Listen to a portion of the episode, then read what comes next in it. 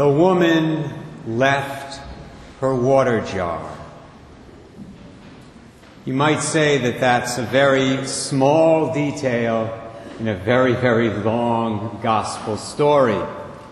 But I also consider it to be a very important detail. So important, in fact, that I'm going to build my entire homily today around that one verse. The woman left her water jar. Now, why did she do that? From one perspective, at least, my brothers and sisters, it makes absolutely positively no sense. This woman had come to Jacob's well to obtain some water, presumably for her daily needs.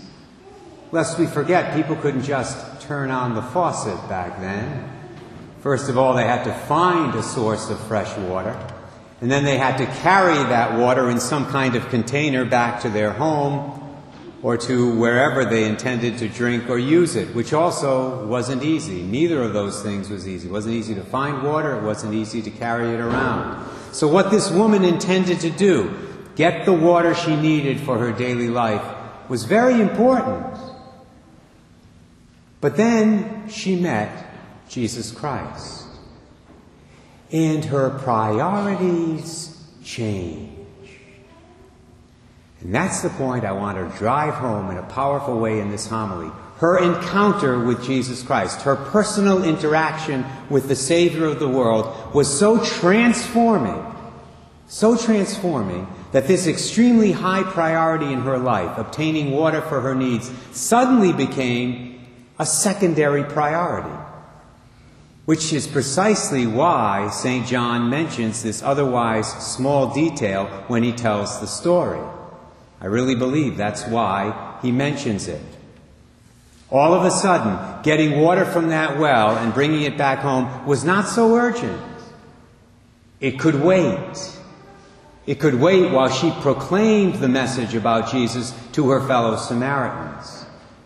And what's really, really interesting is the fact that her encounter with Jesus was not initially a pleasant one. In fact, it was anything but pleasant. As we heard a few moments ago, Jesus tells this woman, in effect, that she is spiritually way off base in her ideas, and he tells her, in effect, that she's an adulteress several times over. Well, thank you, Jesus. But to her credit, to her great credit, she doesn't get angry. She doesn't walk away. Nor does she close herself off from the truth. Quite oppositely, she accepts the truth that she hears from the mouth of our Lord, and she responds to that truth with faith. In that, she should be a role model for you and for me and for every Catholic on this planet. I ask you this morning how many Catholics hear the truth?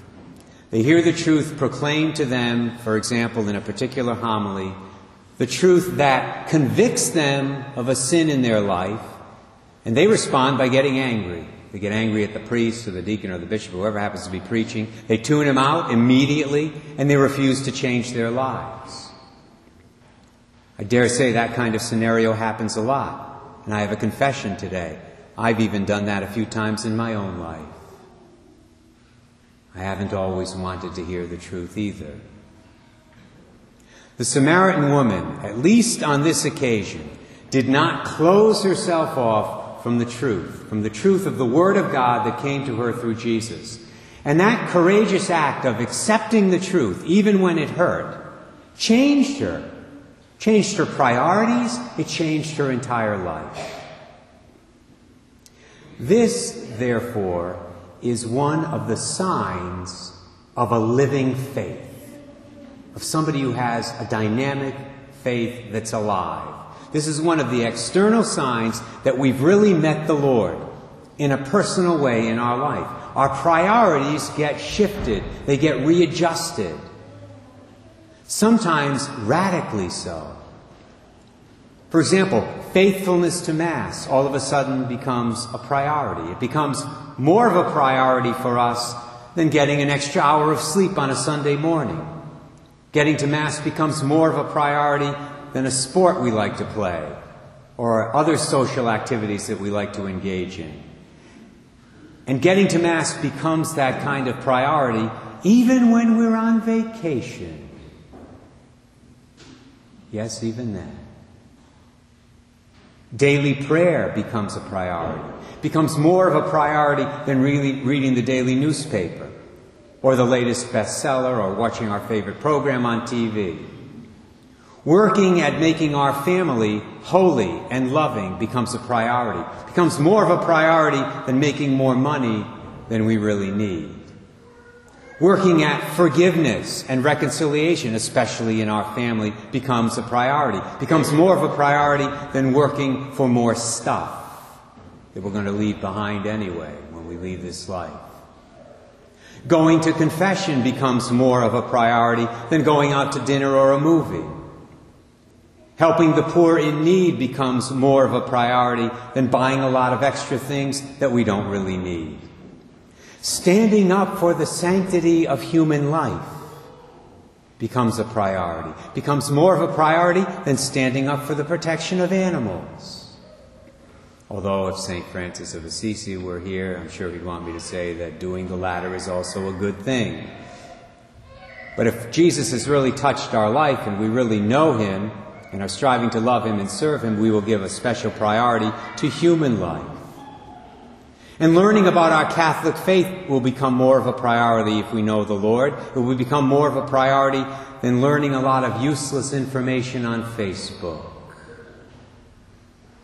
or other such places. See, those are just some of the priorities that surface in a person who truly knows the Lord. I was reminded of this a couple of weeks ago when I was on vacation. As some of you know, Father Brian Sistare and I went to Orlando, Florida just before Lent began. It was either go to a warm place or go skiing. We decided to go warm for reasons that should be obvious for anybody who's been in New England this past winter. And we made the most of our time down south. We did a lot of things. We went to SeaWorld, we went to Disney's Animal Kingdom, we like zoos. We always go to one when we're away. We went to Busch Gardens. We went to an Orlando Magic professional basketball game. We went to an Atlanta Braves preseason baseball game. We played mini golf about a dozen times. Father Brian loves to try to beat me in mini golf. Thankfully, he failed most of the time on this particular trip. We also got to see Sister Dorothy Sayers. Some of you will remember Sister Dorothy. When I first came, to St. Pius in 1988. She was the principal of St. Pius X School. Now she runs a huge 600 plus student grammar and middle school in Orlando. It was great to see Sister Dorothy again. She's doing very well. She wanted me to say hi to everybody here at St. Pius. Now, the reason I mention all this this morning is not to give you an itinerary of what I did in Florida a couple of weeks ago. But it's to tell you about what happened relative to what we did on Saturday, the day we went to Busch Gardens. Busch Gardens is located in Tampa, which is roughly a, an hour and a half away from Orlando, at least an hour and a half from where we were standing, staying in Orlando. And Father Brian and I found out on Friday that we could take a shuttle bus on Saturday morning for free from SeaWorld in Orlando to Busch Gardens. It was a door to door service. And that sounded a lot better to us than driving an hour or more in heavy traffic and then paying an exorbitant fee at the park at Busch Gardens for our rental car. So we decided to take advantage of the free ride. The only issue was what to do about Mass and our holy hour. You see, on every other day of the vacation, we had gotten up when we felt like it, which usually wasn't too early. Then we celebrated Mass there in the hotel room. We made a holy hour and then went off for the day. In that order. But the shuttle to Busch Gardens was only available once. At a relatively early hour of the morning, there were no later buses that day for us to take. So I said to Father Brian on Friday night, I said, look, so that we don't have to rush around early tomorrow morning to get to that shuttle. Why don't we just celebrate Mass and make our holy hour at the end of the day, when we get back from Tampa, that would be so much easier. Well, Father Brian objected. He didn't like that idea.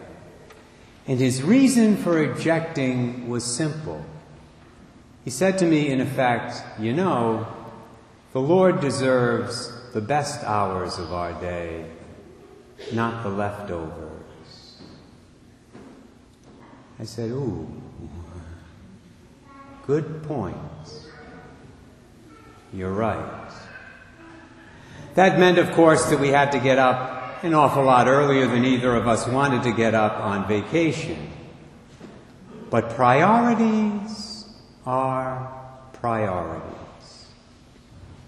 Now, I've known Father Brian for about 20 years. Had he gone to Orlando two decades ago, when he was living what might be called a rather worldly lifestyle as a college student over at URI, had he gone to Orlando back then, I sincerely doubt that it would have been a priority for him to receive the Eucharist and make a holy hour every day. Now, I could be wrong about this, but somehow I think that way back then, sleeping in and taking it easy and a few other things would have trumped getting up extra early to pray and to adore Jesus Christ. But priorities change. Sometimes a lot when you actually meet the Lord in your life. As the Samaritan woman and Father Brian would tell you, the water jars get left behind. And that, my brothers and sisters, is a very good thing.